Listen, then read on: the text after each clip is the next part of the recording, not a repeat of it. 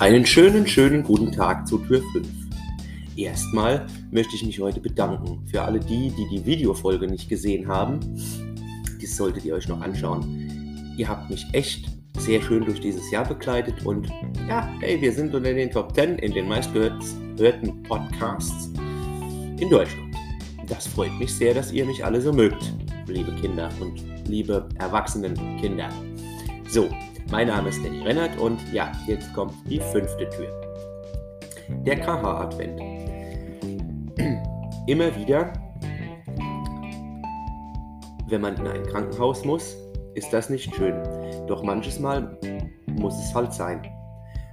Und wenn, da, und wenn das nun im Advent ist, dachte sich Emma, und sie stellte fest, dass auch in einem Krankenhaus, in einem Krankenhaus Advent Lichter, adventlich geschmückt ist.